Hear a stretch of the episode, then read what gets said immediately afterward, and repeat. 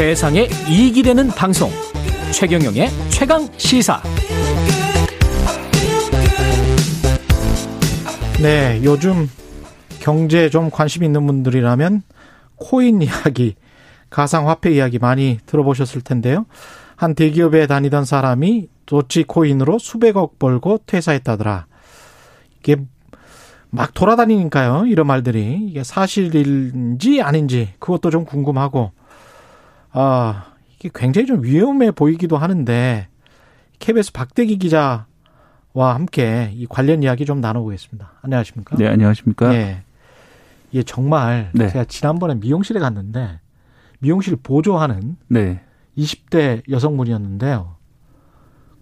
다 한대요, 옆에서. 네. 그래서 자기도 한번 해봤다는 거예요. 근데 이분은 이제 뭐 10만 원 정도, 어, 그 아주 미약한 그런 작은 금액이었기 때문에 별 걱정은 안 하는데 암호화폐 열풍이 정말 대단합니까? 어떻습니까? 네, 그렇습니다. 말씀하신 것처럼 특히 20대, 30대 사이에서 엄청 그 대단한 그런 열풍이고요. 예. 어, 통계적으로 보면 올해 1분기에 그 국내에 있는 4대 코인 거래소에서 신규 가입한 사람들 중에서 가장 연령대 중에 가장 많은 게 20대였습니다. 32.7%가 20대였고요. 그리고 또 30대가 30.8%로 20, 30대가 그러니까 60% 이상을 차지하고 있습니다. 음. 그 정도로 이제 특히 젊은 분들 중에 예. 코인 거래를 많이 하는데 예. 이걸 좀 기성세대 입장에서는 아 젊은 사람들이 좀 사행성 그런 투자 음. 어, 그 모험 너무나 지나친 위험을 안고 투자하는 게 아니냐 걱정을 하실 텐데 예. 저는 이게 좀 서글픈 일이라고 생각을 합니다. 네, 벼락거지란 말이 있잖아요. 음. 예.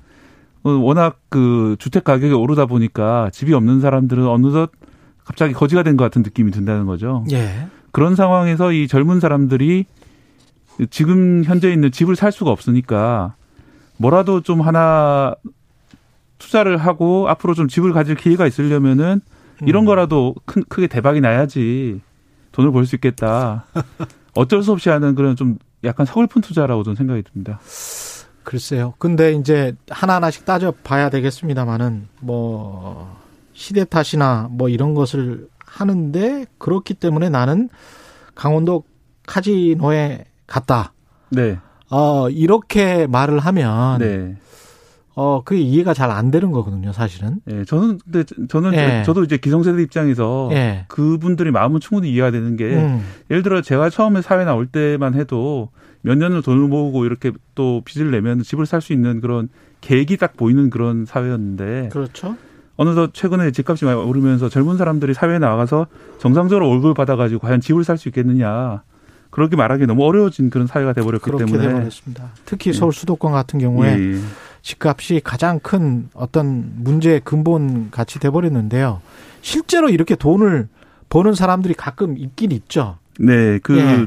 그 중에서 이제 좀 걸러보셔야 될 게 특히 이제 인터넷에 음. 인증되는 것들은 사실 이제 그림을 조작해가지고 아, 돈을- 조작하는 것도 예. 있어요? 돈을 벌었는지 안 벌었는지 알 수는 없는데 예. 자, 취재를 해보니까 실제로 돈을 버신 분들도 분명히 있긴 합니다. 음. 그래서 국내 이제 유명한 대기업에 다니시는 분인데 뭐 소문에는 400억 정도를 벌었다고 하는데 실제 이제 금액까지 확인하지는 못했는데 예. 실제로 상당히 많은 돈을 벌어서 사표를 낸 것까지는 확인을 했습니다. 예. 뭐 그런 식으로 돈을 버시는 분이 있는 반면에 음. 어 괜히 이제 이상한 그 코인을 샀다가 돈을 잃는 분들도 상당히 많이 계세요. 예. 그래서 이제 그 중에서 어쩌다 한 명 돈을 잃, 버는 것을 보고 계속 뭔가 이제 복권을 사는 그런 심정으로 이렇게 투자를 하는 거죠. 근데 이것도 참 땅값이 오르는 것을 보면 있잖아요. 물가 인상률 대비 뭐 40년, 50년 지나면 결국은 전국 토지의 5% 정도만 물가 상승률을 상회해서 오르거든요. 네, 근데 땅에 투자하면 오래 있으면 네, 무조건 땅값이 오른다라고 생각을 하는 그런 미신 같은 게 있거든요. 네, 근데 코인 같은 경우도 뭐 여러 가지가 있을 것 같은데 여기에 이제 아무거나 이제 뭐 투자하면 네. 뭐 코인이라고 하니까 가상 화폐라고 하니까 네. 이것 자체도 이름도 좀 이게 사실은 자산이잖아 일종의 가상 자산 가상 자산이잖아요. 게 가장 정확한 표현입니다. 예 그래서 투자 개념으로 이제 바뀌어버렸기 때문에 네. 실체를 명확히 알아야 되는 측면도 있을 있을 것 같습니다. 네, 그렇습니다. 특히 예. 이제 최근에 도지코인이라는 게 상당히 문제가 되고 있는데요. 음, 이게 많이 올랐다가 이게 불과 넉 달 사이에 100배가 올랐습니다. 예, 그러니까 지난해 12월 달에 그걸 천만 원 샀던 분들은 이게 10억 원이 됐다는 얘기예요. 예. 밖에서 볼 때는 어, 엄청나게 대단해 보이지만 또 이게 또 금세 하루 만에 또 20, 30% 빠지고 그러거든요. 예. 그러면 언제 매입하는 시점에 따라 가지고 순식간에 큰 돈을 날릴 수 있는 그런 위험한 자산이고 예. 이 비트코인 같은 경우는 그, 그나마 전체적으로 발행량이 정해져 있기 때문에 어느 음. 이상으로 발행이 안 됩니다. 하지만 예. 이제 도치코인 같은 경우는 어 약간 좀 반쯤 장난으로 만든 코인입니다. 비트코인을 좀 풍자하기 위해서 음. 예. 우리도 쉽게 이렇게 만들 수 있다고 보여주려고 만든 건데 갑자기 이렇게 큰 인기를 끌면서 되고 있는 중이고 또 이제 이걸 매일매일 더 많이 찍어내고 있는 중이거든요. 도치코인 음. 같은 경우에는. 그래서 네. 이제 앞으로 가격이 0으로 될 수도 있고 뭐 오를 수도 분명히 있고요. 그렇기 때문에 뭐 이런 코인 투자하실 때는 좀 상당히 좀 주의하실 필요가 있을 것 같습니다. 근데 뭔가를 투자를 할 때 실체가 있어야 되거든요. 일단 실체. 네. 우리가 뭐 주식 투자나 부동산도 설사 투자를 한다고 하더라도 네. 땅이나 건물이나 주택이라는 실체가 있고 네. 주식 투자도 기업이라는 실체가 있거든요. 네. 이 코인은 실체가 뭐죠? 코인은 그래서 말씀하신 그게 가장 코인의 아픈 점인데요. 예.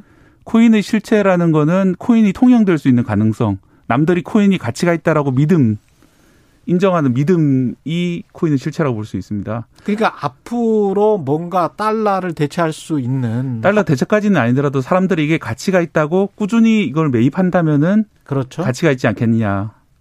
그러니까 그 현실 화폐를 대체하는 것까지는 예. 안 나가더라도 예. 뭔가 이제 이게 투자할 만한 매력이 있다라고 사람들이 계속해서 판단해 나간다면은 그렇죠. 가치가 있지 않겠느냐 하는 건데 예. 실제로 이제 코인 중에는 비트코인도 있지만 수백 가지 다른 코인들이 있거든요. 이걸 알트코인이라고 부릅니다. 그렇죠. 이 수백 가지 코인들이 다 살아남을 수 있겠느냐 하면 그렇지는 않거든요.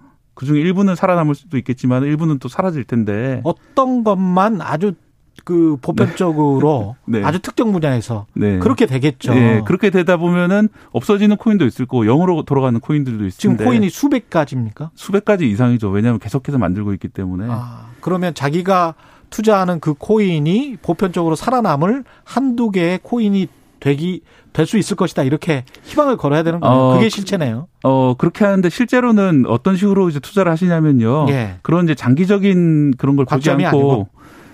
앞으로 20분간 이게 오를 것이냐. 오늘 이- 하루 또 이게 오를 것이냐. 20분간 네. 오를 것이냐? 앞으로 오늘 하루에 이게 오- 오를 것이냐. 아, 왜냐하면 하루에 이 변동폭이 무제한이기 때문에 예.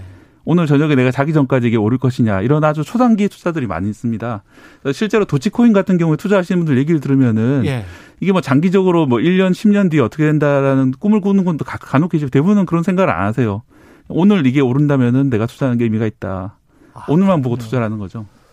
아니 그러면 카지노에서 슬롯머신 땡기면서 막 이렇게 막 돌아가는 거 있잖아요. 네. 그러면서 정배열이 될 때까지 눈 빠지게 기다리는 거 그거하고 비슷한 거 아닙니까? 네. 그게 지금 24시간 지금 거래되는 거잖아요. 네.